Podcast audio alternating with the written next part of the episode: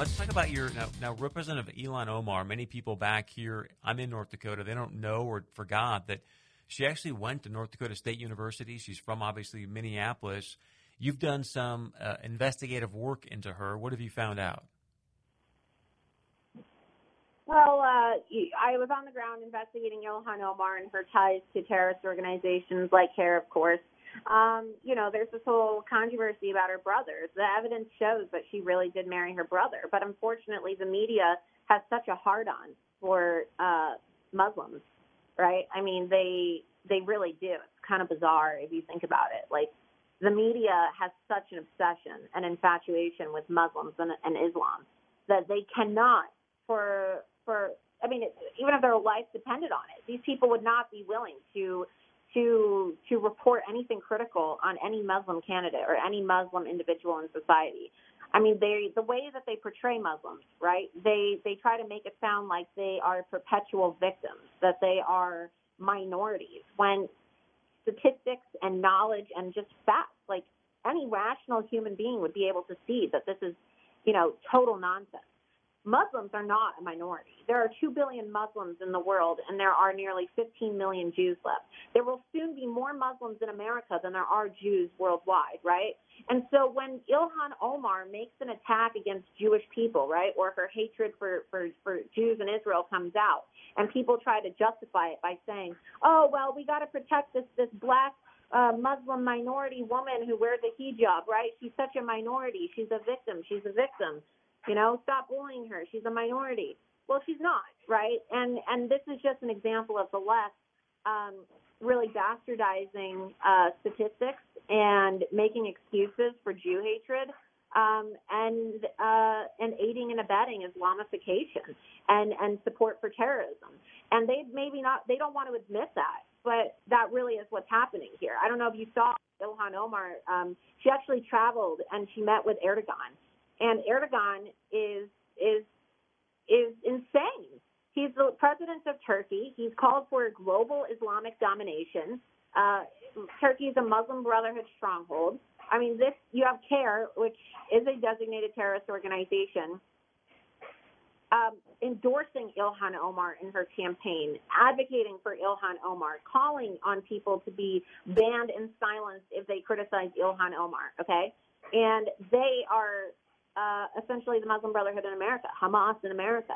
Um, they were even found during the Holy Land Foundation terrorism trial of having um, of having um, of, of, of of supporting Hamas. United Arab Emirates has uh, declared them a terrorist organization. And in fact, Representative Omar is going to be speaking at a CAIR event. I think it's, gosh, in the next couple of days down in uh, Los Angeles. So I want to push back a little bit because I've heard the same um, stuff about that she married her brother. It's immigration fraud. I've got I've yet to see the actual documentation that that demonstrates that and proves it. Because if it's true, then obviously she should be held accountable and at least be indicted or prosecuted if she did in fact uh, commit immigration fraud. So do you have the the data, the paperwork, whatever it is, to, to show that hey, this is factually true?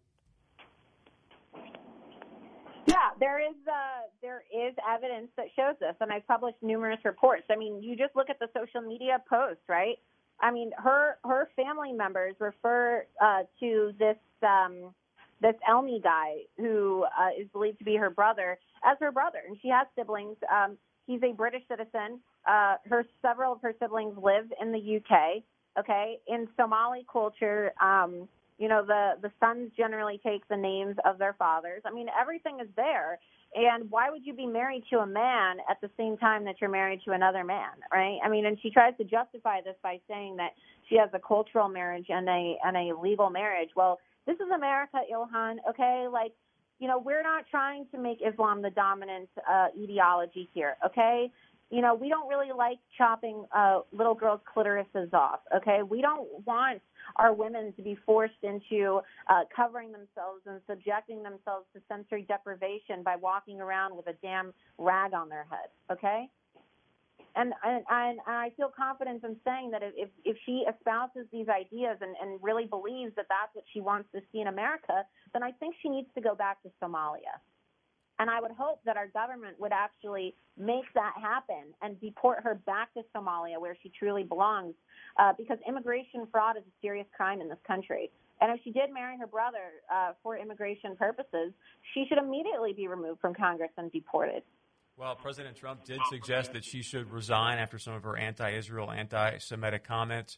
Um, again, you're visiting with Laura Loomer. If you want to uh, check out her website, find out more about her, or help out her investigative journalism, go to freeloomer.com. Again, freeloomer.com. I want to give you the last word here, Laura. One of the things you did say in your video, and you've mentioned a couple times as well, is hey, you've got some big announcements coming, things are coming down the pipeline.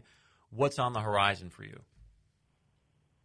Well, I'm doing a lot of work uh, continuing uh, my expose into big tech corporations and uh, you know, the social media companies, and of, of course the jihadists that we now have in Congress. And I'm doing a lot to raise awareness about um, anti-Semitism, Jew hatred in America.